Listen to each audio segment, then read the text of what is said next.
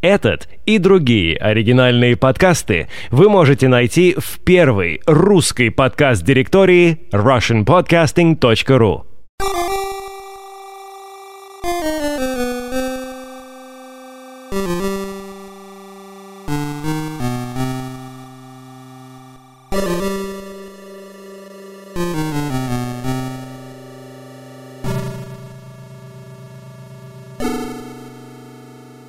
Доброго времени суток. Вы слушаете 12 выпуск подкаста ZX Chip. У микрофона Nodius.